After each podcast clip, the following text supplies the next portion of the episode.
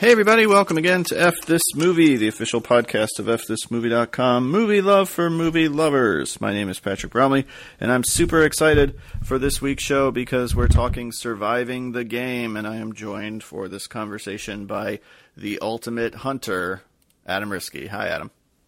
Hi. Um, thank you when I joined F This Movie for not suggesting that I meet all of you guys in a cabin. That's our initiation.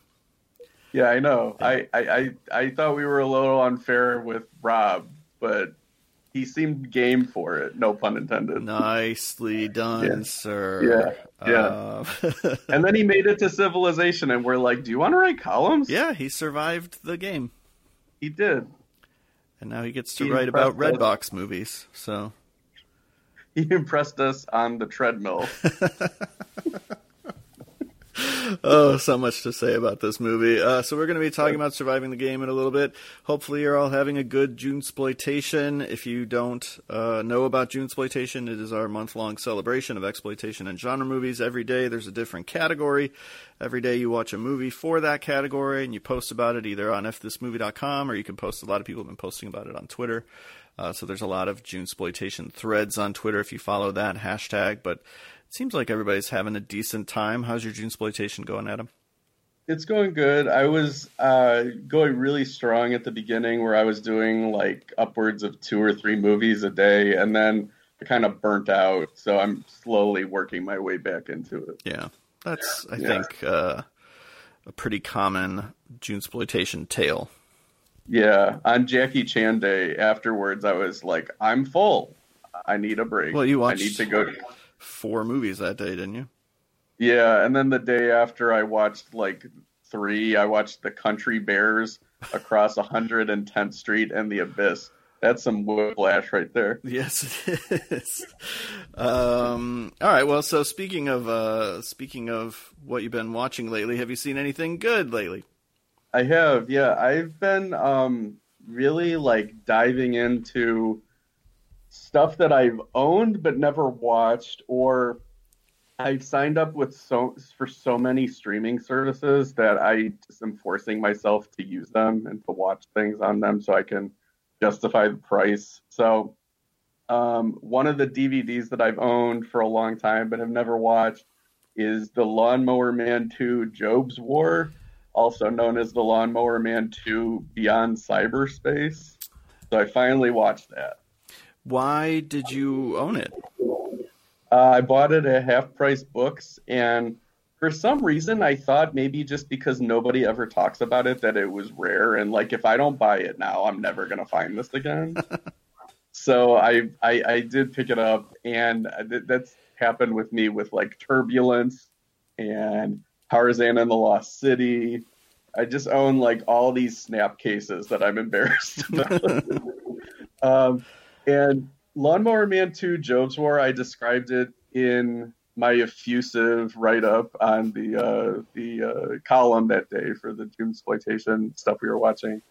It is like the Texas Chainsaw Massacre 2 to the Lawnmower Man's Texas Chainsaw Massacre. I'm. It's kind of like a go with whatever they thought in the moment type of movie. It's got the really bad like VR effects um, from 1996 where people are like flying and it doesn't even look like green screen. It looks like they're like standing on wires in front of like a painting, but it's like not a map painting. It's just like somebody's painting they have in their house.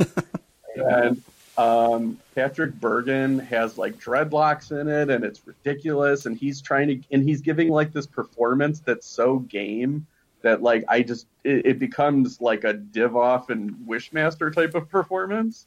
It's just so weird. And then on the other side, Matt Frewer is playing Jobe, but this was right after Batman Forever, and he's just doing the Riddler.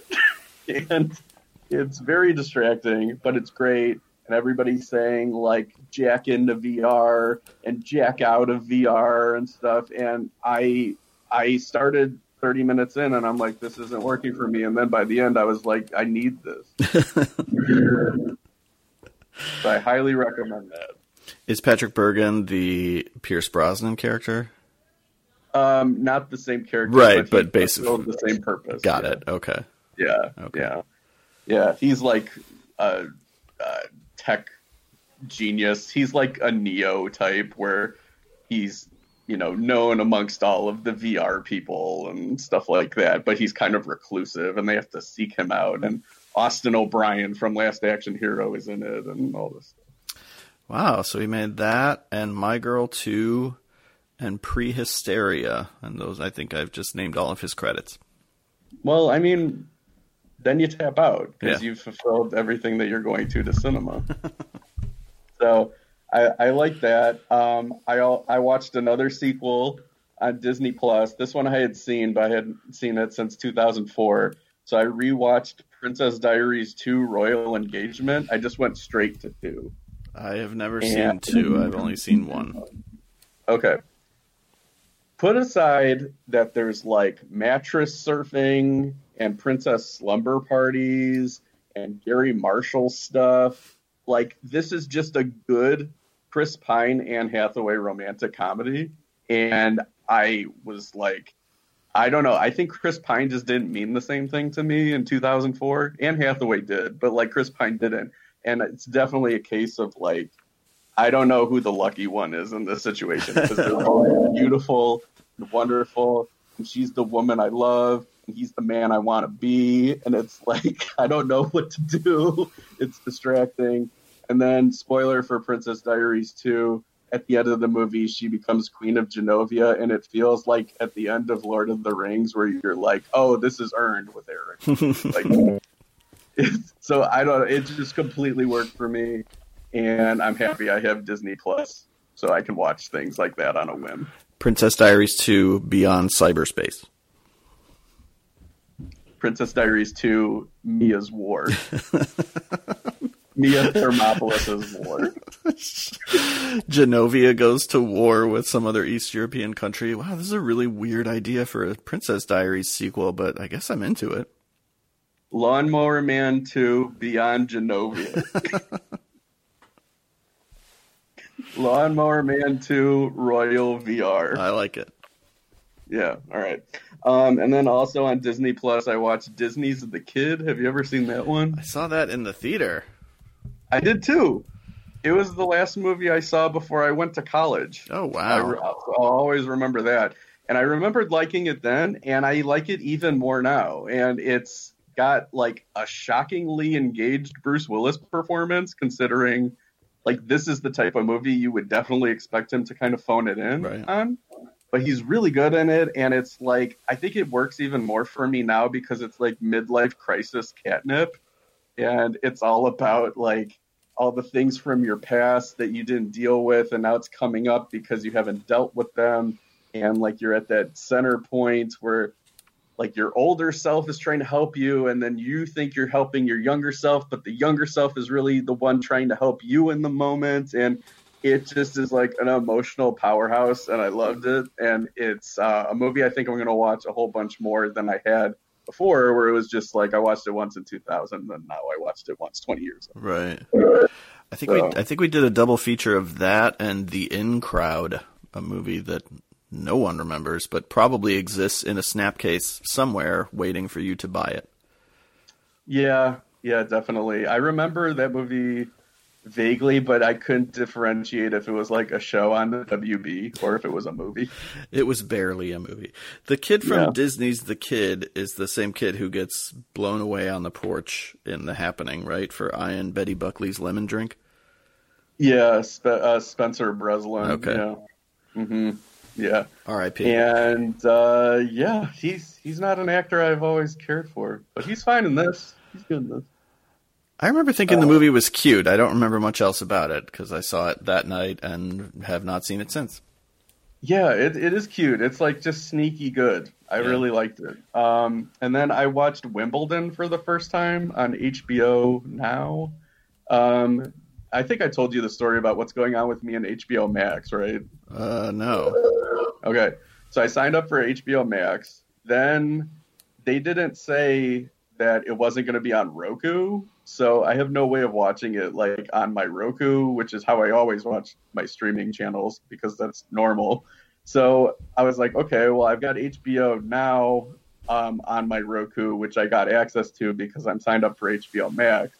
So now I'm doing this delicate balance of like checking what's on HBO Max, but hoping it's on HBO now, which I'm sure is how they wanted this to go. so I have like this big queue of stuff that I'm watching on HBO. And Wimbledon was a movie that I had never seen, that I kind of meant to see. I own it from Half Price Books. um, and I watched it last night, and it's exquisite. It's great. I love it. It's like the best romantic comedy I've seen in like since Princess Diaries to Royal Engagement. And um, I even like Paul Bettany in it, and I usually don't like him too much, or I'm indifferent about him. Like Dunst is on another planet in this movie. She's just it's like an overdrive of cuteness and just a great romantic comedy performance, and she's kind of like more kind of light on her feet than she usually is in movies. And got an Avril Lavigne song in it, and it's a sports movie, and it's just uh, it's great you should watch Wimbledon if you haven't seen it. I clearly need to revisit it because we saw it in theaters, and at the time, I really did not like it, and I don't remember why. Uh, I really had an allergy to it, but I couldn't. Okay. I couldn't tell you what my problem with it was because I remember so little about it. So obviously, I need to rewatch it. Yeah, yeah. Well, I hope you like it if you do rewatch it, and then I have one more, and then I think there's a couple that we both watched. Yeah. But I was gonna tee those up for you. Um, but I, I watched Urban Cowboy for the first time. Have you ever seen that? I never. I've owned it for years and have never seen it. Half Price Books. Going back to way before Half Price Books. Oh, okay. It's on Netflix, or at least it was last month. Um, I had never seen it either, but my I always heard that it was like lesser Saturday Night Fever, and it kind of is. It's um, got a really good Travolta performance, so that's all I needed. But um, it's about like mechanical bull riding, and that's like the disco of this movie, and it's a romance with him and Debra Winger. And the weird thing is like I don't have much of an opinion about Debra Winger, but every time I've seen her and stuff, I've never like quite gotten it like I know she's a great actress, but she just like is a weird romantic lead for me. Okay. And every person he's with in the movie other than Debra Winger, I'm just like, oh, she's much better. like, so he's like, there's another woman, and then at the beginning he gets like hooked up with a couple girls at the bar by like the coach from Major League. It's weird, but like all the other women, I was just like, oh yeah, that, that, that that's good, that's good. But then he with Debra Winger. But um, and then like Sam, Scott Glenn's in it. He's like the bad guy, and it's good. And it's got some really like good kind of Dolly Parton, Kenny Rogers ish country western ballads in it that are catchy. So I I was a fan. I enjoyed it. I need to watch it. it yeah.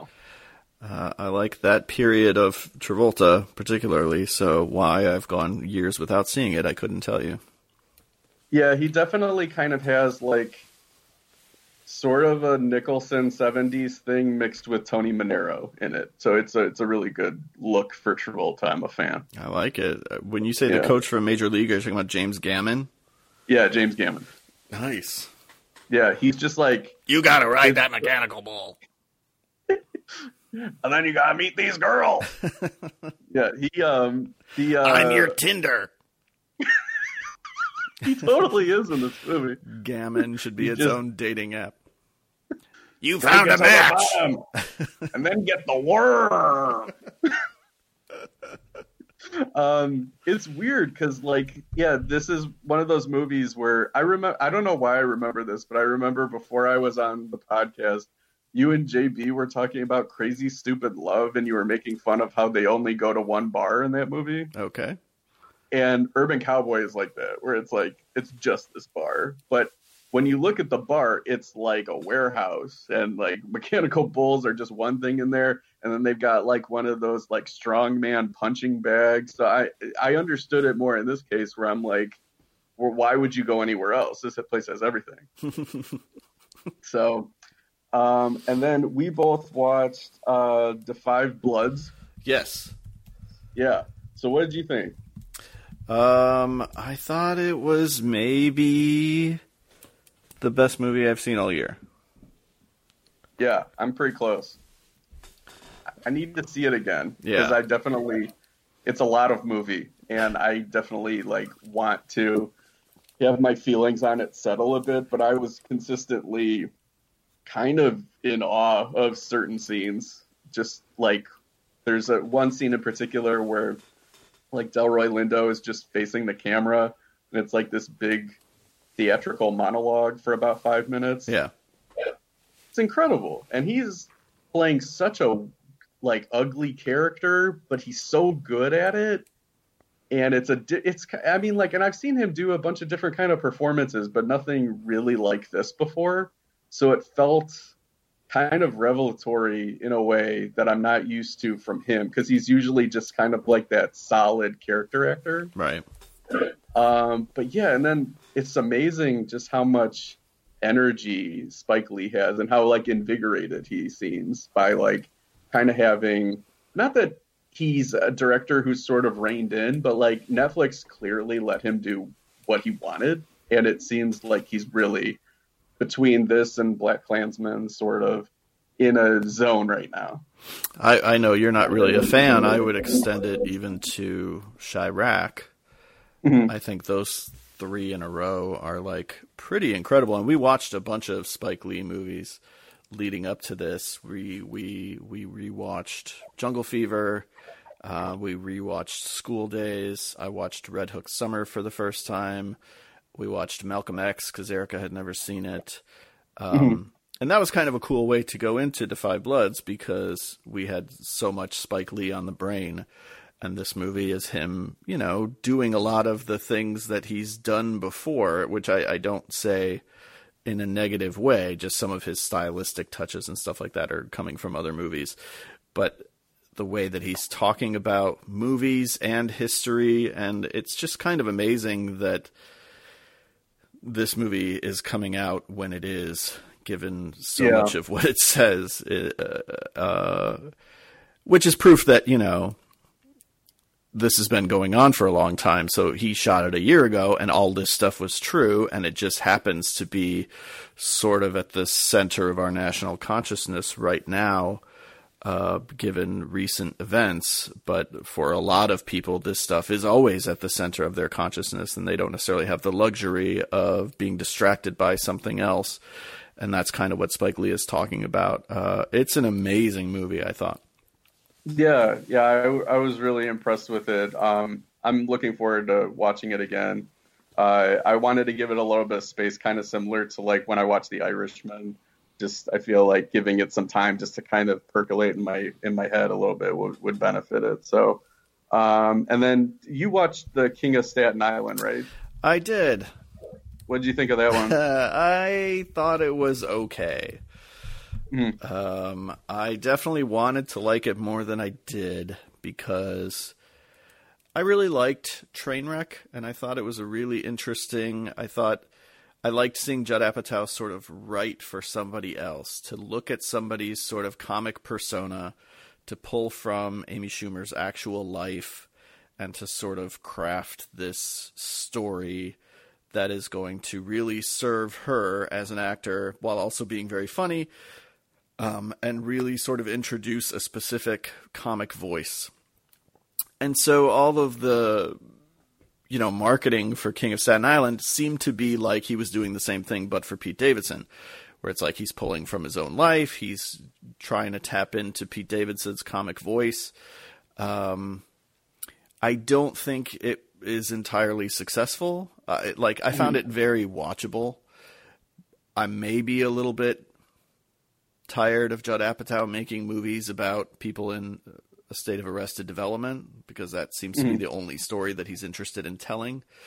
Um, I didn't think it was as funny as any of his past movies, possibly including This Is 40, which is still, I think, my least favorite Judd Apatow movie. Mm. Um, I think all of his movies are funnier, but there's some good performances. I thought Bill Burr was really good, and Pete Davidson was fine. You know, kind of playing a version of himself. Um, but I will admit that I was probably let down more than I was satisfied with it. Yeah, I, I think that if movies were coming out since March, I probably would feel pretty similarly. I didn't love the movie or really like it like a lot, but there was just something about like watching a real movie that kind of made me feel good. Um, and even if it was like this old kind of out of touch Judd Apatow movie a little bit. Um, and when I say out of touch, I mean just like you know he's using like the Purge references or like Game of Thrones and things like that, where it's just like he's just behind a few like a year or two, where this would be topical. Um, but I kind of just enjoyed the leisurely aspect of it. I I like you didn't really laugh a whole lot during the movie, but um, normally I would be like, why is this movie two hours and seventeen minutes? But when like you're a you're a desert, like you're when you're an oasis in the desert, it's like, oh okay, I'll gladly accept 137 minutes of Judd Apatow right now. Um, but there's some some of the supporting performances I really liked. You mentioned Bill Burr. I liked Bel Powley a lot. I thought that um, Steve Buscemi was was good. Like those scenes kind of perked me up a little bit. Like even though the rest of the movie was kind of like kind of draggy up until he showed up. Yeah. Um, but uh, yeah, it's it is what it is. I mean, like you absolutely at this point should know like what you're getting with the Judd Apatow movie, and it's basically just how into that are you. The last third, I would say, I think I liked better than the first two thirds, which I found yeah repetitive and overly long in kind of a distracting way. I mean, I know Judd Apatow's critics are often accusing him of being indulgent, and all of his movies are in need of editing. But there are some tangents, including like a pharmacy robbery, that just mm-hmm. felt like they had no place in this movie. In the last third, when we get to the this isn't a spoiler, all the firehouse stuff, um, it started to click for me, and I started to like it a lot more. Yeah, yeah, I, I agree with that. That was the part of the movie that I enjoyed the most. Yeah. Yeah. Um, I don't have much else. Those are kind of the two big ones that I wanted to talk about because everything else I've watched has been either for Junesploitation or Spike Lee movies. But uh, what did you think of uh, Red Hook Summer? It was not my favorite Spike Lee. It kind of comes yeah. from that period, like between like She Hate Me and Chi-Raq, where Spike was not lost, but not it's it's maybe my least favorite period in his filmography. Um, and I say that I still haven't seen The Sweet Blood of Jesus, which comes from that period too. Uh, and I know you wrote about it years ago, but I so I still yeah. haven't seen that, and that, that's that's either on Netflix or Prime, so that's going to be next for me. And I still okay. haven't seen Mo Better Blues, which is another one that we have to watch. Yeah, I, I just watched Mo Better Blues for the first time maybe like two years ago, and it's definitely not nearly as good as like Jungle Fever or certainly Malcolm X or Do the Right Thing, but there's enough good in it that it makes it like a certainly interesting, entertaining watch. Yeah, that's kind of how I felt about rewatching School Daze, um, which is yeah. like an an impressive sophomore movie, but it's like he took everything that's good in School Daze and made that into do the right thing mm-hmm. and left out all the stuff that I'm less crazy about in School Daze. Part of the problem too with Red Hook Summer is we watched it immediately after Malcolm X. And yeah. A, Malcolm X is a masterpiece and it's hard to follow, uh, no matter what movie you're talking about. But also, um, Red Hook Summer feels kind of cheap and digital. Mm. And Malcolm X is a real movie, which isn't to say that real movies aren't shot digitally. Lots of real movies are shot digitally. But the cinematography by one Ernest Dickerson in Malcolm X is so incredible. And then to switch gears to what feels a little bit like cheap digital photography to me for Red Hook Summer, uh, I found jarring and a little bit distracting. Yeah, I um, I just watched Inside Man again because that's on Netflix. Yeah, I need to rewatch that one too.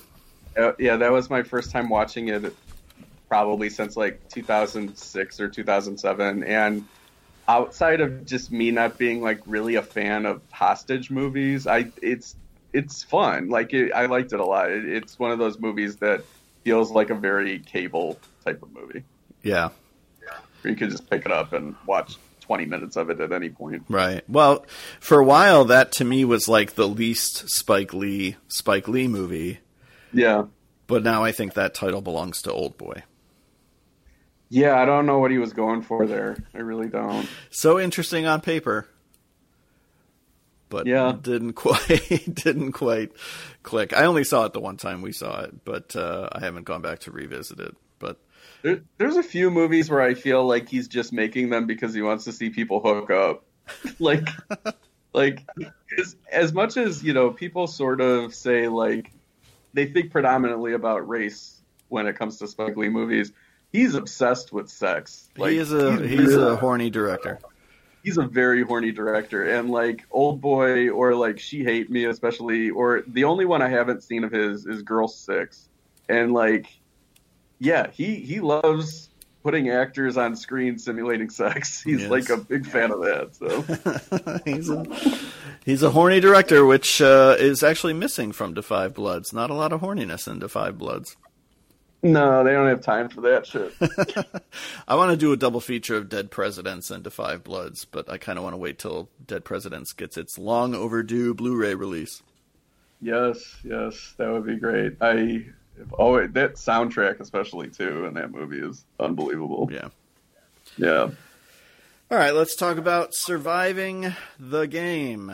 Um, do it again, I, I talked about this last week on our show about Sweet Sweetback's Badass Song, but I was trying to think of some movies uh, directed by black filmmakers to talk about on this show.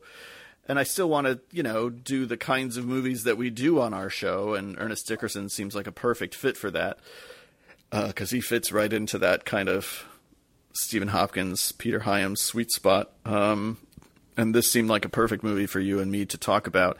I was looking at his filmography right before we started recording, and I so I've never seen Never Die Alone, the DMX movie, but I was so ready to say like, does Ernest Dickerson have a one hundred percent? Uh, 100% what batting average like uh you know does he Yeah. is he he's is batting he, a thousand is he bad? There we go, a thousand. Um, but then I remembered that he directed Bulletproof, and I was like, "Oh, damn it, Ernest Dickerson!" Which Bulletproof isn't even the worst movie, but I just I can't suggest that every one of his movies is gold. When a I haven't seen Never Die Alone, and b uh, Bulletproof is not my favorite. Yeah, um, I almost watched Never Die Alone today. That was the only one of his I haven't seen. Um, but I'm not. I'd have to see it again. I saw Bones opening night, and I wasn't really big on it. Um, but I think it also kind of went over my head because I was expecting it to be like a slasher movie, Right. and I didn't really know like anything about blaxploitation cinema at the time.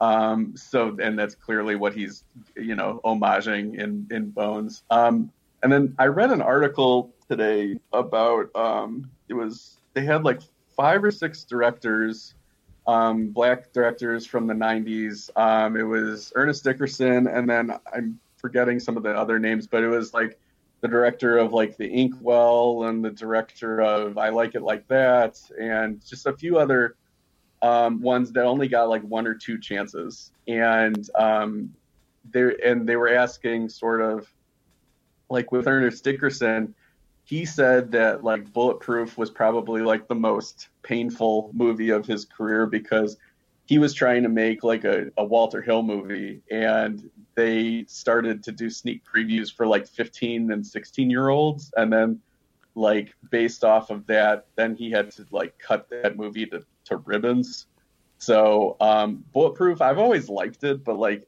you can clearly tell that it's a movie that's just been hacked to pieces I found a Blu-ray of it at a 7-Eleven last summer and bought it because I was like, well, it is Ernest Dickerson. Um, Yeah. And I hadn't seen it since VHS. And uh, hearing what you're saying, I can kind of see that he was going for a Walter Hill thing, but it doesn't mm-hmm. come together really in that way. But that makes me like it a little bit better. Yeah, yeah, it was it was a good interview. It was in like um, the New York Times from a year or two ago, and they were going into stuff about how like like bulletproof he said put him basically in director's jail and like he considers himself like a filmmaker who directs tv primarily now. He and directs so much tv he directs every yeah. tv show. It's unbelievable. Yeah yeah he uh, he always like kind of throws in for like two or three episodes of any show you can think of which is great. Because like i mean it's i would rather see him do feature films, but I mean, like, it's great that he's still consistently working because a lot of the other directors in the article that I mentioned seem not to be having that opportunity. It was more like their one failure sort of like defined their career, and after that, they like one line that stuck out to me that I thought was horrible was um, uh, Ernest Dickerson said that he's he would pitch movies to studios and they would say like we already have our black directors Ugh. and that was like the criteria of him not getting a chance um, yeah. we uh, we got to see Ernest Dickerson last year. He was the guest at Cinepocalypse because they were doing like a mini Ernest Dickerson retrospective, and they presented him with a Lifetime Achievement Award. So they showed Juice, which I did not see uh, at mm. Cinepocalypse, but they also showed Demon Knight the same night that we saw Judgment Night with Stephen Hopkins. Just like it has to be like a top ten double feature of all time. It's gonna be hard to top. Demon Knight and Judgment Night top. with both directors in person. Like I think it might be top one. it's it's a it was a pretty amazing night of movies, and then uh, a night to remember. he was supposed to be interviewed just recently during the Chattanooga Film Festival, which was all happening virtually. Um, and he never showed for the interview when they were going to talk surviving the game. It was Josh Goldbloom who was moderating the interview, and then Ice T and Ernest Dickerson. But Ernest Dickerson never showed, so it was just Ice T talking about surviving the game, which, by the way, is totally fine. Like I'll watch Ice T talk about anything for an hour. Um, but uh, I've just always really liked you know, Ernest Dickerson, he gets his start as Spike Lee's DP, and then when he becomes a director, he directs mostly like little genre movies. Yeah. Uh, and that that kind of seems to be where his interests lie. And when he branched out into TV, he directs all kinds of TV. I probably know him best in terms of directing TV from both The Wire and The Walking Dead. And uh, when I was watching The Walking Dead, if he directed the episode, you knew like something big was going to happen. If it was an Ernest if it was an Ernest Dickerson episode, you knew like, oh, somebody's going to die. Um, so he he was like one of their heavy hitters that they called out when they needed uh, a big moment. Um, but yeah, I've just always been a big fan of him as a filmmaker. Yeah, I really like him too. Um, getting back to like what you were saying with genre directors, it's kind of like when I started to, for the purpose of this show, to like really kind of think about what types of projects he picks or finds his way as director. Um, yeah, like him, Singleton, the Hughes brothers, like they all kind of had like a similar trajectory where they would start out with the movies that studios at the time like based off of like do the right thing and uh, that success, they wanted like the social issue movie from these directors, and then that kind of gave them the currency to do the genre of movies that they wanted to do. Yeah, even Juice, which is Ernest Dickerson's first movie, like was certainly marketed as you know another one of these menace to society or or boys in the hood kinds of movies but it's not really. It is much more no. of kind of a straightforward thriller almost. Yeah it's great. I, I that's a really really good movie. Um, and it's yeah it's it's different too like from his work with spike lee where you can tell he learned a lot, but that he had like a unique voice of his own. Yeah, and yeah. Um, that's something that I've always uh, appreciated about Juice. It's just a definite like impressive like throw down the gauntlet debut. Yeah, that movie yeah. needs a Blu-ray also. I think it has one. Doesn't it? oh, it? for real? Yeah, they. I think maybe about a year or two ago. It was around the time like the Tupac biopic came out, uh, um, which I, I didn't they, see You're fine. I still haven't seen All Eyez on Me. Oh, there is a Juice Blu-ray. Yeah. Hold on, I'm yeah. adding it to my Amazon cart. Do it. uh, and then surviving the game was right after Juice, right?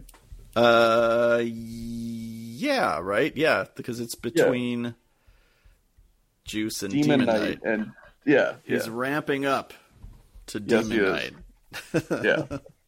God bless him, because Demon Knight is one of the greatest movies ever made. And then it was oh, I take it back. There's another movie I haven't seen because I never saw something called Blind Faith. Oh, I don't even know what that is. It looks like kind of a straightforward drama that's got Charles Dutton in it and Courtney B. Vance. Okay, It's like a period. Uh, it's like his Ghosts of Mississippi.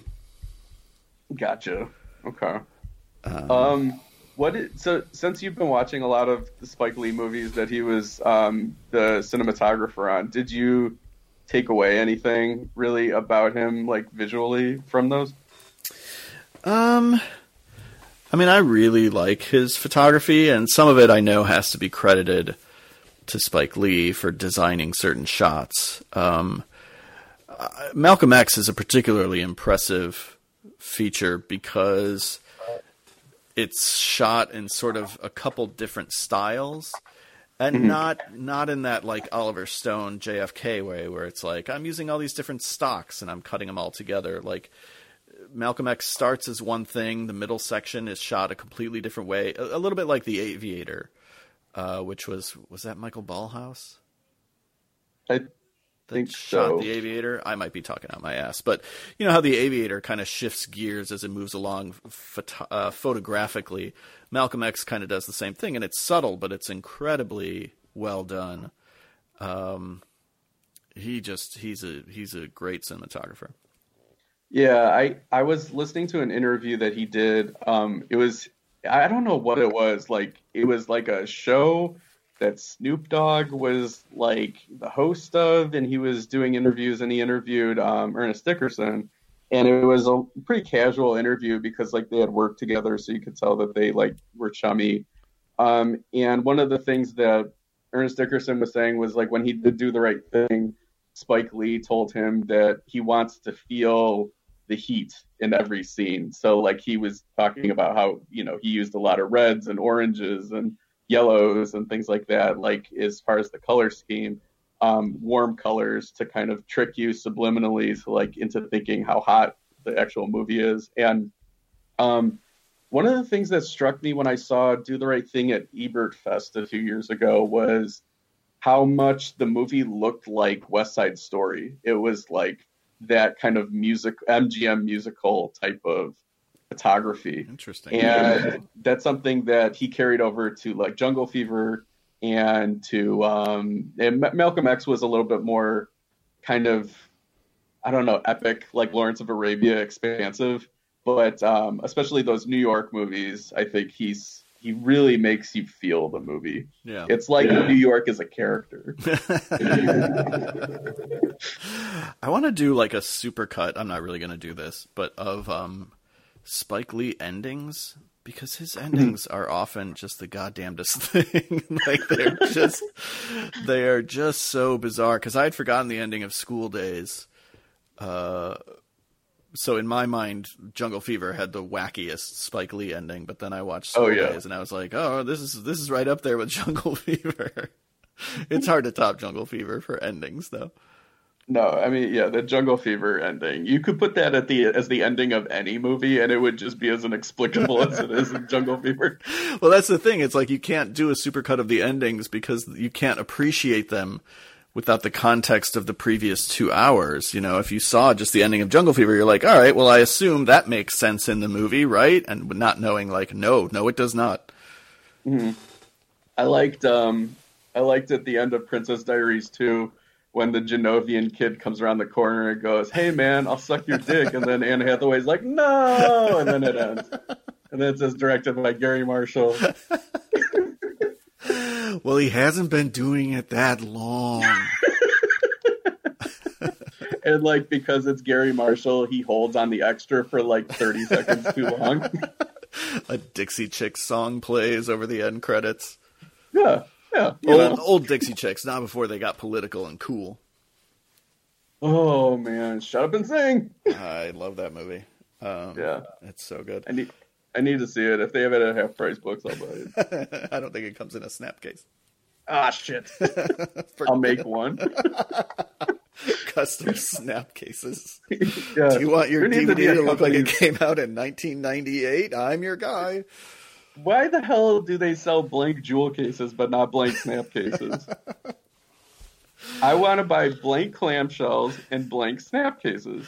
It's bias, man. It's bias. Um, so years ago, Adam was just reminding me of this before we started recording. I wrote a piece on surviving the game when I was doing heavy action early on. I would do it as like double features. So I would talk about movies in conjunction with another movie that was, you know, kind of a similar thing.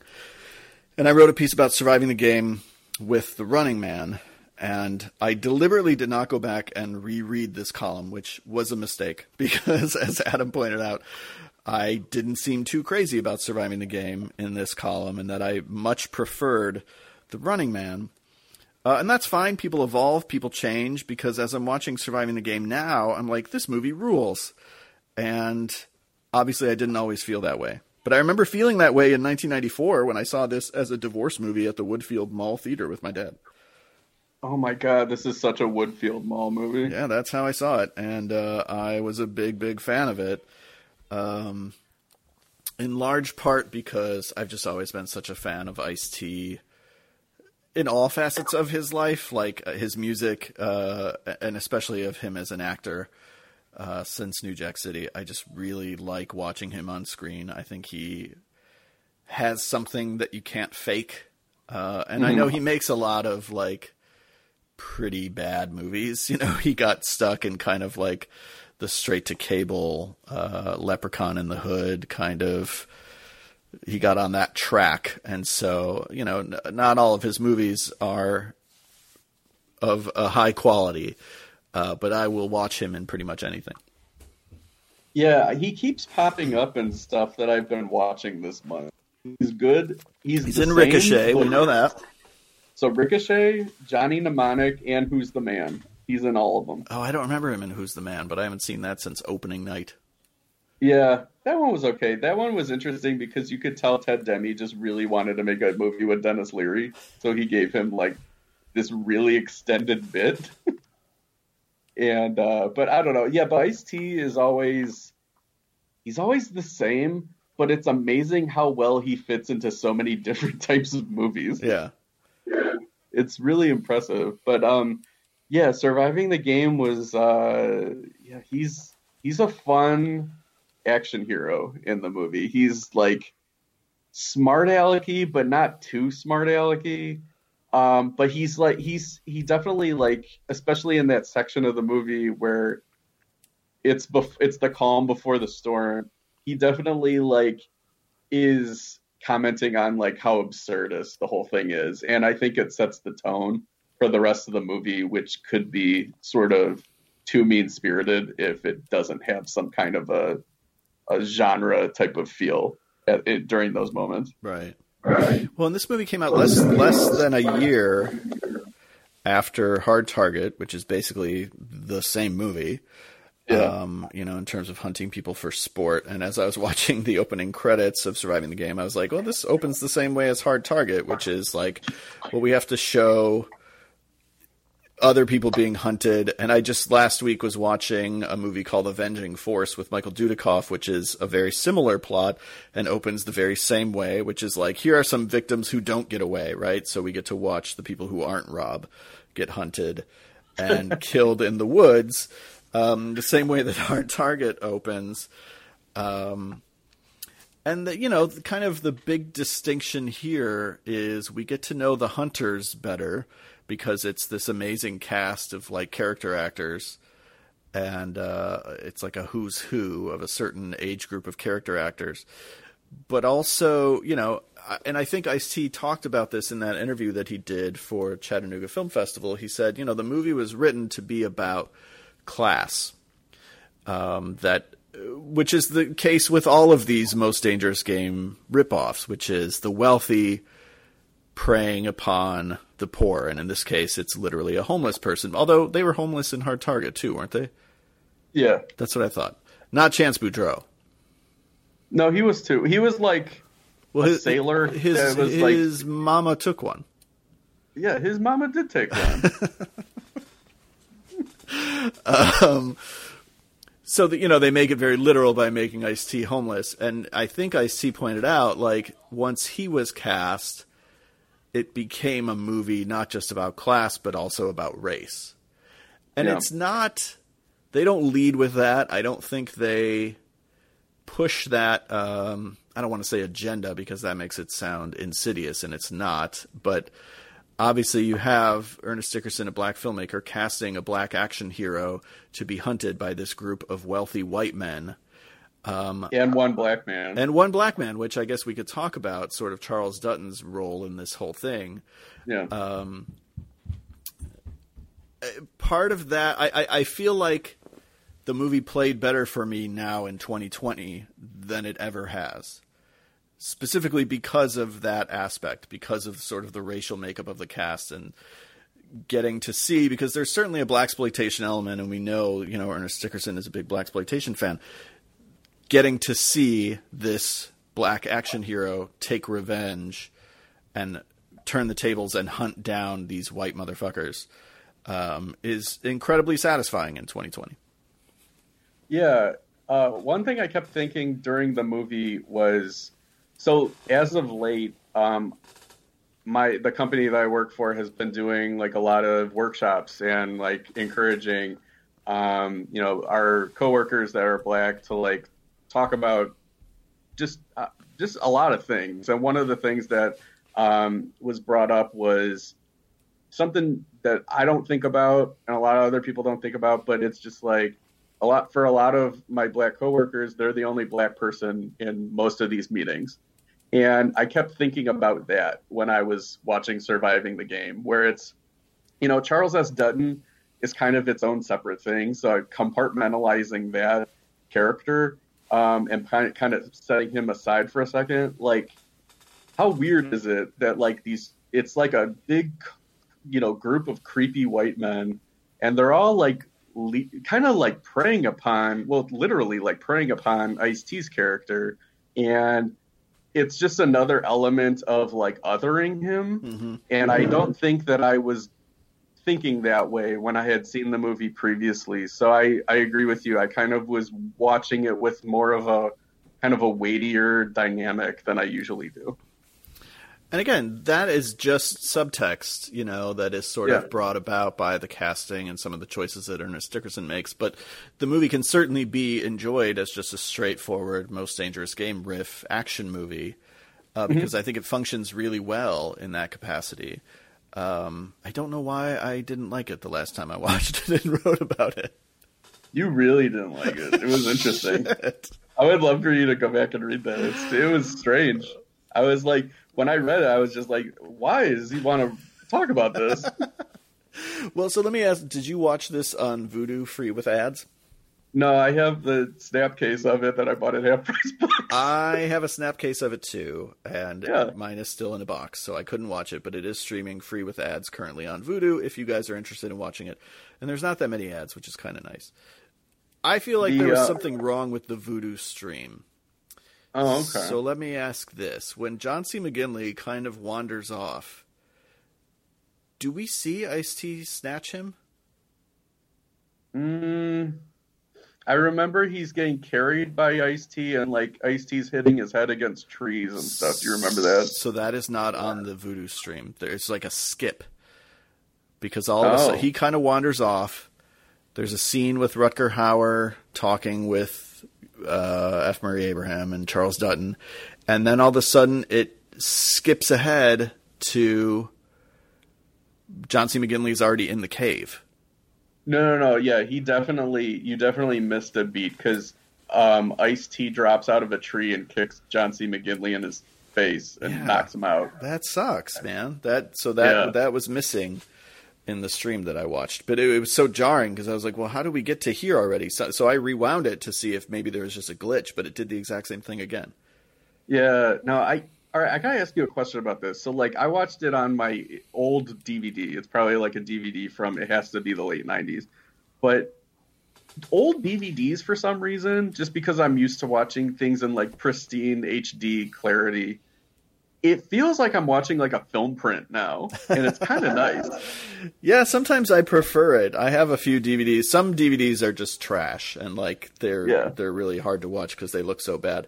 But some DVDs have that quality. I know exactly what you're talking about. Yeah, it's like, well, this was a new line one. They give you like the option of widescreen or full screen. So of course I watched widescreen, but it's like anamorphic widescreen, and it just has like this kind of grainy aspect to it that's like really kind of works for a lot of movies, especially new line type of movies. Yeah. Yeah.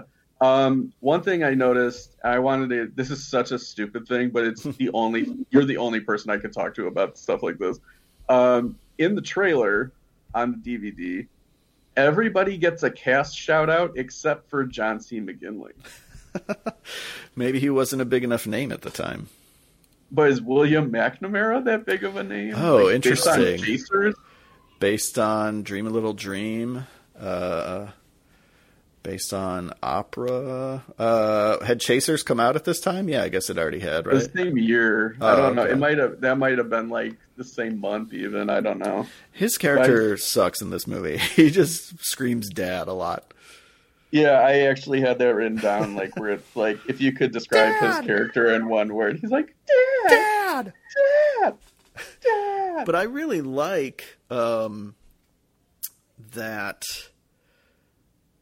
John C. McGinley has his own kind of backstory, and he kind of snaps on Ice T when he makes mention of killing his family. Um, because Yeah. John C. McGinley had just lost his daughter.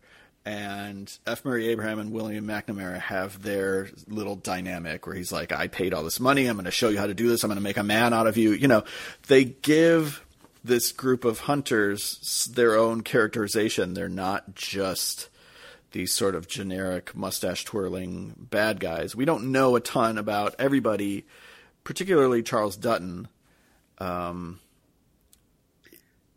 yeah, I think Charles S. Dutton is secretly the most evil character in the entire movie. Well, because he's the one who's going out and finding these people. And he's the one who like sort of befriends them and earns their trust. Yeah, I think they're trying to like. They're obviously trying to make Rutger Hauer be the one thing. All right, that, this is a good segue. So I read in the IMDb trivia, and I thought this was really interesting that Rutger Hauer apparently was thinking like Gary Busey's speech was taking too much focus. So he, so Rutger Hauer like interjected a line in the middle of Busey's speech, which we have to get back to, where he goes, "Well, that's bullshit," and then Ernest Dickerson like cut that line out because he's like, "No, this is like we're doing the Busey thing under interrupted." So I feel like Hauer is trying to like be the ultimate bad, but like there's so many other interesting bad guys in this that I think they kind of eclipse him. Well, I was definitely thinking as I was watching it, looking at this cast of actors and the way that they are dressed and some of their uh, little character flourishes, I was like, oh, this had to be difficult for Ernest Dickerson because you know that this was like these guys, these actors had a lot of ideas, you know, like Rutger Hauer. Oh, sure. Like, I have a lot of thoughts about how my character should dress. And Gary Busey, I have a lot of thoughts. I'm thinking about, uh, I think I have like a scar on my face, and uh, you know, I'm thinking I have this backstory about this dog, uh, and it makes it into the movie. But you just know that every one of these guys like had a lot of ideas about who their character should be, and um, that it was a lot to wrangle. None more so than Rutger Hauer. Rutger Hauer like might as well be wearing like an eye patch and four pirate hats. Just like he just keeps piling on non- Yeah. nonsense. Yeah, John C. McGinley's like, I'm gonna be like a little mouse who doesn't blink but then explode. Basically, I'm going to be the same thing I am in every movie, which is like an even more tightly wound James Woods. I'm starting because maybe he's not like he hasn't been outed as being a horrible person, but like like James Woods, I think John C. McGinley is becoming like one of my favorite character actors. No, he's amazing every time he shows up in a movie. Yeah, I know. I just like get really happy. Like when he's in Get Carter, I was just like, "Ooh, sleaze." but then like Mickey Rourke shows up, he's like, "I'll show you sleaze." I like it. Mickey Rourke basically is just like dripping with some kind of like you don't know if it's Germ-X or what on his hand, and he's Yeah. just like wiping it on like furniture. um, yeah, no, no but my uh, one of the things I thought was interesting um, was the screenwriter whose name I didn't write down unfortunately, but um, he said that he re- once he saw like what Busey was doing, and Busey wrote that speech Yeah. about how he got his scar. It was like a two page monologue that he just wrote and was like, I'm doing this. Um, that the screenwriter was just like, I really regret killing, or sorry, spoiler, I really regret offing Gary Busey's character first. If I did it over, I would have chosen one of the other actors. Which makes sense, um, you know, because you want Busey to stick around for longer. But I think there's something powerful about him going first because it does take you by surprise. You don't expect Busey to be the first one to go. Yeah. Um, and it, it just throws you a little bit off kilter. You know, William McNamara wait, makes it way too long into this movie. but uh, the writer's name is Eric Bernt, which uh, when I saw his name come up in the credits, naturally I thought, You burnt. you burnt. Uh, um, he also wrote Virtuosity, and Which and I watched the same night. I like one of those. Uh, I I watched Virtuosity as the third movie of a triple header with Lawnmower Man 2 and Johnny Mnemonic Wow. on VR night. That is- Sci-Fi that's a hell of a VR night. Um, is terrible. Yeah, it's streaming, and I almost put it on the other night because I can't remember if I'd ever seen it, but I opted not to. I'm I'm like embarrassed just to watch it. Like and like Denzel Washington's like I'm I'm like how how did you end up in this? And then I read on IMDb that his son wanted him to do the movie, so he did the movie. So now I'm like John David Washington, you owe your dad. Give him give him some of those Tenet receipts. yeah, give him some of them the the, the Nolan points. Um, um, yeah, I, I I guess we could talk about the Busey speech because it's hilarious and I think kind of works in like a a subtle way of just like really kind of taking the piss out of hunting and like just in general where if you I'm not to if if you're a hunter I don't agree with it, but whatever. I don't want to get in an argument with people who are hunters who are listening to this.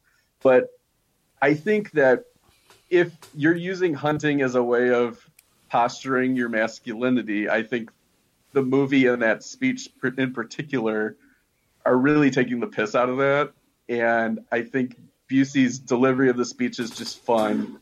And like his sound effects are ridiculous and the story if you start like really thinking about it is just so absurd it's my favorite moment of the movie It's always been my favorite moment of the movie, and not just Busey's speech, but Ice T's reply. I remember seeing this in 1994 and laughing so hard at the timing of "Do your patients know this story?" The way he pauses before patients, and again in that Cinepocalypse interview, it was revealed that that was basically an ad lib that Ernest Dickerson told Ice T, "Listen, Gary Busey's going to tell this crazy long speech." whatever he says, I want you to respond with whatever you would respond with. You know, what would you actually say back to him? And that's what he came up with. Your patients know this story. Uh, Yeah. and it's it's so funny, and it completely takes the piss out of the speech. I think, uh, which is already sort of taking the piss out of this whole idea of you know hunting and masculinity and stuff. Uh, it's not even like hunting really it's like they're on atvs i mean it's definitely like you know the we chained down the turkey so we could shoot it with the shotgun Oh yeah, for sure. And again, that's I Yeah. love that about the movie that it gives them Yeah. such an unfair advantage. Not only because dramatically it makes the stakes more interesting, but it underscores the point even further that these guys are completely full of shit. You know? and they're such dicks i mean it's like to even like nail that home even more, I love how the detail is that they brought their own pig to slaughter as opposed to just like buying a bunch of Jimmy Deans to bring cook on a grill. I like, uh, you know, you had mentioned Ice T being kind of uh, smart alecky. I like that he isn't something that Ice T I don't think ever does, which I always appreciate about his acting is that he never like works overtime to be cool. Like I think he's automatically kind of cool just because he's Ice T. Uh, mm-hmm. Think look at something like New Jack City. Like New Jack City doesn't try to make him cool at all. He just happens to be the coolest motherfucker in that movie, right? Um, yeah. But he's not.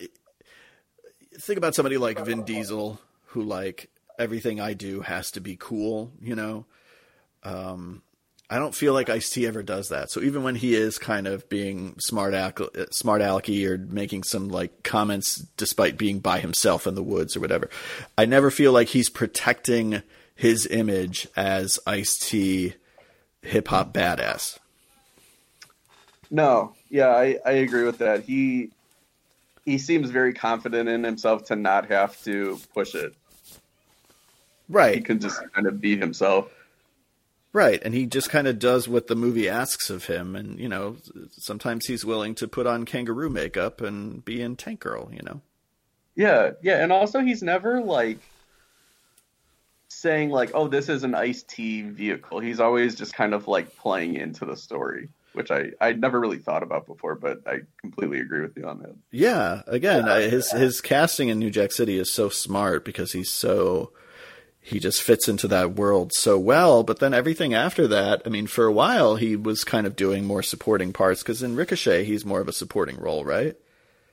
Yeah, he he sort of played the same part in like Who's the Man, and then also in Johnny Mnemonic, kind of too, where it's he's kind of like the underground um, messiah type that like the hero needs to go to. That seemed that seemed to be his role for a while. What's the movie I'm thinking of where he's like dangling from his feet from the ceiling, shooting two machine guns? Is that Three Thousand Miles to Graceland? Is he in that movie? Yeah, I think you're right. Okay. I, yeah, he's in a. I think that's the one. Yeah, because he's not in the beginning robbery. He shows up later. Okay. Yeah, I don't remember that movie very well, but that movie has a rough end credits where um, Kurt Russell's singing an Elvis song, and then like Costner's vamping, and you can tell that he doesn't know what to do. It has a rough beginning credits where it's a fight between two CGI scorpions. I remember going to see it opening weekend, being so excited about it because I was like, "Oh, this is a bank robbery movie with Kurt Russell and Kevin Costner, and they're Elvis impersonators." And it starts, and it's these two CGI scorpions fighting, and I'm like, "What the fuck is this movie gonna be?" Yeah, I don't know. That's another Snapcase movie. yeah, it is. Yeah. Um, what do you think about F. Murray Abraham? I never am like a huge F. Murray Abraham guy. Um, even though I recognize that he's often good, sometimes he goes way over the top.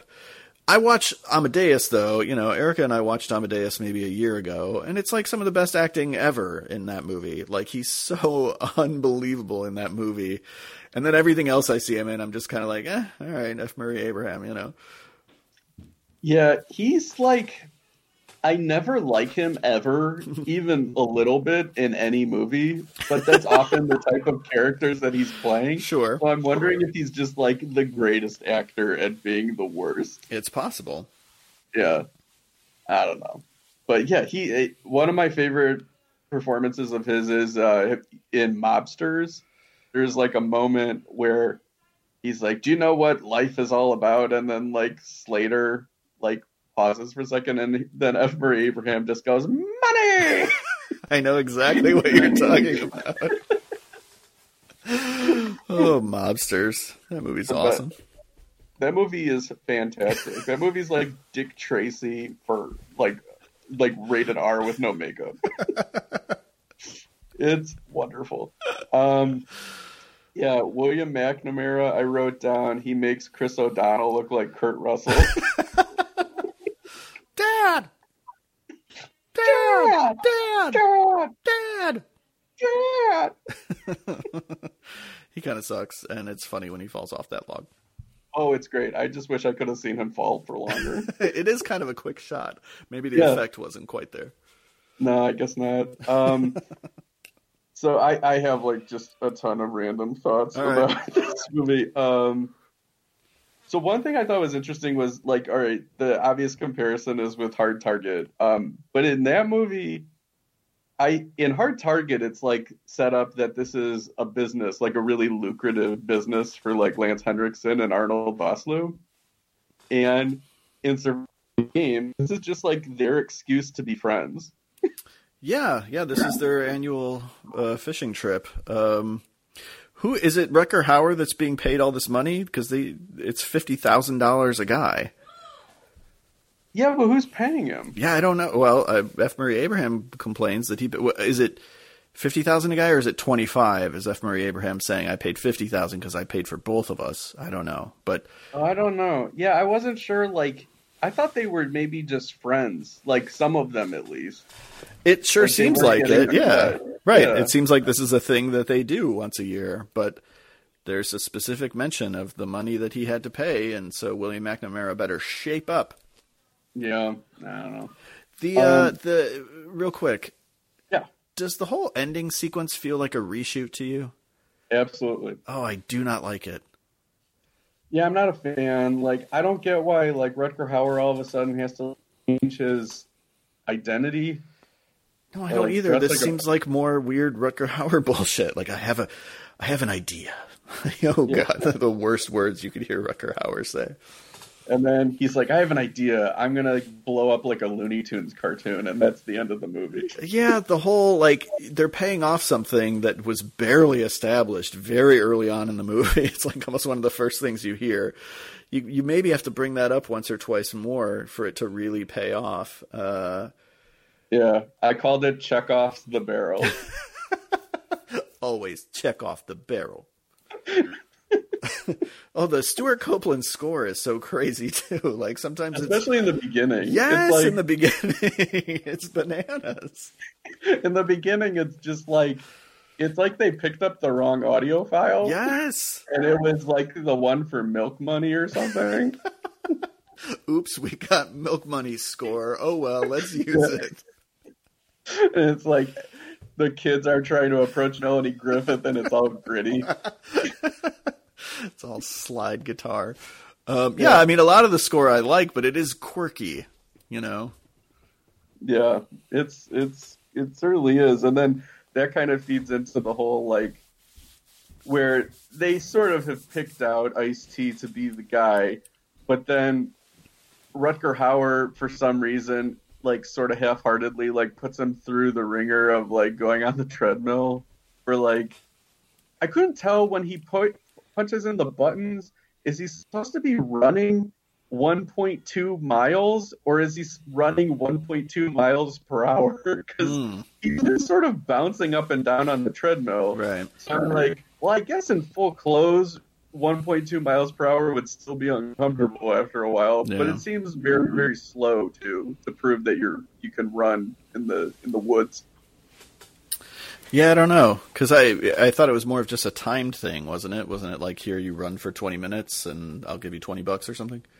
Yeah, yeah, I guess so. I don't know. I don't know. I don't know the I rules of surviving the game. No, I mean I don't even think they did either. to be fair, um, how did Ice T get back home? did they ever explain that? Uh, no, Yeah, reshoot. It's definitely a reshoot. it feels like such a. Re- I just wish the movie would have ended in the woods. I've never liked. I've never been a fan of the last you know five to ten minutes of this movie. Yeah, it's pretty weird. Um, I love Charles S. Dutton's death scene. It's like the Black Knight and Monty Python. His crazy laugh. Yeah, and he's just like, "I'll see you next weekend." It reminded me of a, it reminded me of a moment in Da 5 Bloods, actually. You'll have to tell me after the show. Okay. Oh, Uh, oh, I know what you mean. Yeah, I, I yeah. think it should be pretty obvious. Oh, now now that I think of it, it's the most. yeah. Um, and then uh, I don't know. What do you think of Charles S. Dutton usually? Well, we had this conversation, and I feel like it was maybe something you took out of the Alien Three article. It was okay, because I maybe forgot to respond to it, and then it didn't make the final cut. But you had said like, "Is he a good?" I forget how you phrased it. I don't remember either. My point basically was that he's super theatrical. Yeah. And I know that he I know that he was a theater actor and I know that he has been in jail and I know that he has killed a person before and he's had a tough life and I'm glad that he reformed himself, I suppose. Um, but he speaks like an orator, not an actor. Um, I don't mind him in this movie. I can see exactly what you're talking about, especially in something like Alien Three, where the movie kind of stops so that he can perform. Um, this movie, I think he fits in pretty well because I think Yeah. there's a lot of big personalities in this movie. Almost everyone is a big personality, which is another reason why I think Ice T stands out because he tends to underplay. Uh, And some of that may be a choice, and some of that may just be, you know, he doesn't have a lot of real training, and um, especially at this point, he had only been acting for a few years, uh, so he tends to underplay, and he's acting against all these guys who are just swinging for the fences. And uh, but I think Charles Dutton fits in pretty well in this movie. Yeah, I, I agree. I think this is my favorite performance that I've seen him give. Uh, it's either this or Rudy because I think This he's or or, radio. or Radio. Was he in Radio? You know what? I'm probably thinking of his performance in Rudy and conflating it with uh, radio. Okay, all right. Um, this is the type of movie because, like as you mentioned, the personalities are so big. I feel like there was like a Greco-Roman wrestling match for who gets the and credit. They had to do a surviving the game just to see who would get the end credit. Yeah, that always fascinates me of like who would get the like when you have like this giant ensemble cast of like people that you recognize who gets the end credit. Yeah. It's like or like my favorite when there's so many people that they have to give them like a double width. Oh yeah. Yeah, that happens sometimes. Who does get the? Is it Busey who gets the end credit? F. Murray Abraham. That's such bullshit. It's Busey is totally the and in this movie. Yeah, he gets the width. Okay. Yeah. F. Murray Abraham is not the and at all. No, no, but that Oscar will get you the end. Yeah, I guess so. Yeah. um, so just a few random thoughts while I was watching this movie. It made me want trail mix and granola bars. All right. It made me want to Um, hunt humans for sport. We see things differently. um, I like that. The woods calm me down. I don't know. Um, uh, I was wondering when they showed like all those heads in the jars, if like I bet those guys got them at like Uline or Grainger. What's wh- where? They're like office supplies stores. Oh, sorry. supply stores. Anyways, that's a joke that went over. You can cut that part out. Went over Um, my head. I'm sorry. um, what's it called? When they wake up Ice T, and they're sort of like kind of like yelling at him Yeah. and and like forcing him out of the cabin to do the running head start. No bullshitting. That's exactly how my frat house Hell Week started. Oh my god. Yeah. So don't join a fraternity if you're under eighteen. Don't That's- join a fraternity, period. Yeah. Um, this movie made a log cabin breakfast seem really appealing. like I feel like if um if this movie doesn't end before or like after uh, until we like basically we need to have a log cabin breakfast. Oh, all right. Okay. Yeah. Yeah, we'll just do like an F this movie overnight and then we'll bring a pig. See what happens. I do See like that that was credit. that was his head start. Was like, okay, you go. We're gonna have breakfast, and then we're gonna come after Yeah. you. I think they even said a leisurely breakfast, and that tricked me even more into thinking, "Oh, that sounds nice." Um, Who's doing the cooking? It's Rutger Hauer, right? Yeah, That's what I thought. I would assume so. Yeah. Um, and then, do you ever watch movies like this and then see somebody jump into some rapids and think, "Wee, that looks fun"? I always think we. Um, No, I don't think I do. I don't. Every time I see it in like Butch and Sundance or The Fugitive or this, totally would go right behind the guy. I just find water very appealing, like woods. All right. Um, and then, uh, do you think stuff like this happens like every weekend and we just don't know about it? Um, I think there are versions of stuff like this that happens. I don't know if it's hunting to the death. Uh, yeah. But I definitely think rich people are doing some fucked up stuff with poor people that we don't know about. Yeah. I hope not. Oh, me too. Um, yeah, I'm not yeah. hoping that it. No, I, I didn't mean it. Like, I was debating it with you. Um, do you think the people at the soup kitchen where Charles S. Dutton works are ever like, how come never those homeless guys you talk to ever come back? You got to think it starts to look suspicious after a little while, right? Yeah. Ice T came back though. Maybe he's telling everyone. I mean, he doesn't really have to anymore. Charles Dutton is dead, but This this is true. yeah, By the way, not a fan of his dog getting hit at the beginning. That seemed unnecessary. yeah, that was rough, right? They really try to take everything away from him. You could tell that like the prop master was like, I got this dead dog prop. Let me tell you. Is it sadder when the dog dies or when his old friend dies? Dog. Yeah, I agree. Yeah. No offense to the old But man, the old friend taught him the important. thing about the gun. check offs, check the barrel, check check off the barrel. Um, okay, listen to this Busey run of the early '90s: Predator 2, Point Break, Under Siege, The Firm, Surviving the Game, Rookie of the Year, Zone. Um, first of all, amazing run. Second of all, every one of those movies has been covered on F this movie. You mean not in a podcast? No, but in some form, every one of those movies has been covered. Well, we pick the movies that matter. that should be like if we ever if we ever have a second log line, it should be we pick the movies that matter.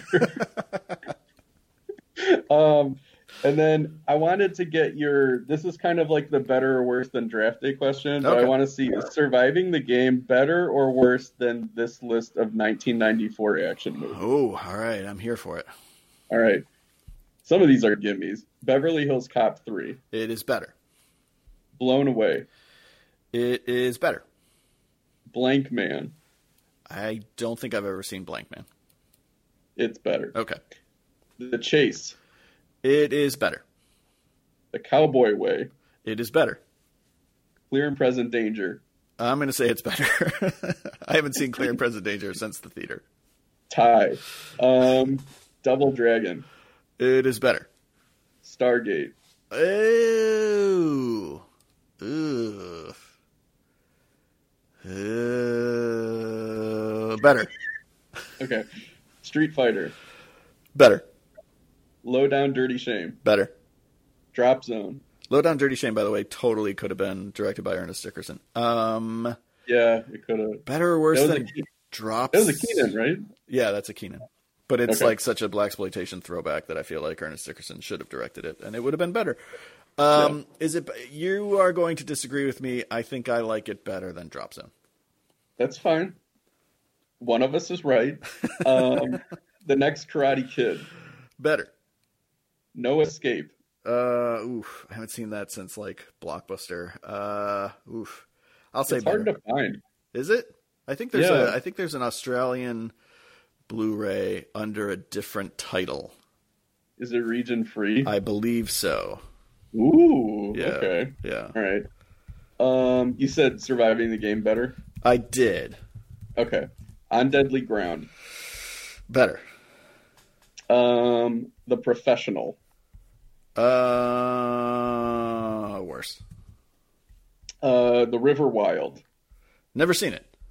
It's good. A lot of people falling into rapids in that movie. right up my alley. You're just so Uh, jealous. I'm so jealous. I'm just like, if they've got a life jacket on, even better, because then I know it's safe. um, the getaway. Uh, the Getaway. It's better than the Getaway. By the way, the the Blu-ray Australian Blu-ray title is Escape from Absalom, which is not that good of a title. uh, Oh. but it is on Blu-ray from Umbrella, who I think is usually region free, so you could theoretically get it on Blu-ray. A better title for No Escape. Will you stop at prison? I like it. We stop it. All right. Um, the Shadow. Oh, uh, tie. Terminal Velocity. Oh fuck. Uh, ooh, tie. Timecop. Uh, maybe a little worse. The Crow. Uh, worse. The Specialist. Better. True Lies. Tie. It's better. yeah, it I just be watched. True Lies again. There's one uncomfortable watch in 2020 for a lot Yeah, it's definitely James Cameron's worst movie. It's like for a Schwarzenegger movie, so mean spirited. It's weird. Yeah. Yeah. And then Speed, which you know, Yeah, that, uh, worse. yeah, yeah. Surviving the game is worse than maybe the best action movie of the '90s. But But it ranked pretty high among the action movies of 1994, I would say. yeah, well, it's that log cabin breakfast. It's the deal. You can smell the syrup and the bloodshed. Yeah, exactly. Yeah, You can smell the formaldehyde from the head jars. I know a candle I'm burning after this is over. Nice. yeah. I- no, my outdoors one. Oh, I thought you had one that was iced tea scented. That would be good. Yeah. Um, our friend Dr. David Banner, when I saw him once, had a shirt with um, it was a picture of iced tea, and inside the picture was Ice T's face, and all of the ice cubes were pictures of Ice Cube. Very nice. It was one of the best shirts I've ever seen. It's so memorable that like four years later, I'm still talking about it. Uh, who do you like better as an actor, Ice T or Ice Cube? I I would have given you a different answer like a week ago, um, but Ice Cube said some shit Oh, that's right. and he's kind of persona non grata for me right now. So I will say Ice T. All right, I'm going to say Ice T even without his anti-Semitic bullshit. Uh, Yeah, uh, yeah, I just I always liked Ice T as an actor. I rented the Glass Shield because I've been meaning to watch that for 25 years, and then Ice Cube said anti-Semitic stuff, and I'm like, well, I guess their 25 years won't hurt. Sorry, Lori Petty. Yeah. Whoops. you go watch Tank Girl starring Ice T. That's on um like Encore or Epix, so I, I will DVR it. Um, Have you ever seen it? No, I've never seen Tank Girl. Oh boy, I kept hearing that it's not good, so like I sort of put it off. it's it's a lot of movie. Okay, well, I'll take a lot of movie. That's fine. Yeah. Um, which we call it? So I subscribed to Apple TV today Okay. because I wanted to watch Greyhound when that comes out in July. Do you know about that? Is that the Tom Hanks movie? Yeah. Okay. So that's going to be out on Apple TV in July. So I was like, okay, well, I'll sign up for it for one month, and then I'll have it when Greyhound starts, and then um, I'll turn, I'll cancel it. I didn't know that there was no movies on there. There are no movies. Period. No, it's just like a few TV shows, and then there's basically like the Beastie Boys movie right. and some movie with Anthony Mackie, and that's it. They don't have any other movies. Wow. I want to see the Beastie Boys documentary. Let me know how it is. I like what you what you what you want, but I'm not a big fan of the Beastie Boys. Got it. Yeah. So I don't know. Um. Yeah. Anything else on surviving the game? No, I think it's uh, it's not Ernest Dickerson's best. Where would you rank it? Ah, shit. Uh, I go number three. behind Demon Knight and Juice. Yeah. Yeah, I might also because I'll probably I'm going to revisit Bones once all my movies get out of boxes. Um, I do like Bones, but I I can't put it ahead of Surviving the Game. Did Bones get a Scream Factory lately? Yeah, just pretty recently, I believe. That's right. I'll I'll, I'll pick that up. Yeah, I'm excited because I um Scream Factory came through for me. They ran another printing of the Vincent Price collection one. I know, and that's the best collection by far.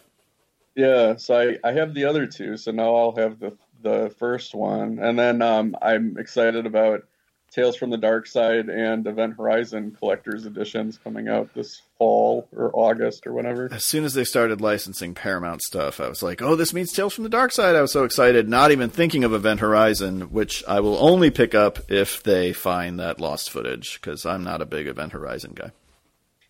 If they can cull together the Nightbreed Cabal cut, I Right, exactly. That they should be able to find the Event Horizon one. In So, in that instance, I will definitely pick it up because I'm curious, if nothing else. yeah, But I love I love Scream Factory. Yeah, they're the best. Anyway, thank you guys very much for listening. Uh, as always, you can find our stuff every day at fthismovie.com. You can follow us on Twitter at fthismovie. Like us on Facebook. Uh, find us on Instagram and uh, listen to us on Apple Podcasts or wherever you get your podcasts, Spotify, Stitcher, wherever you listen to your podcast. And you can email us every day at fthismoviepodcast at gmail.com. Thanks again, Adam. This was super fun. Always check the barrel.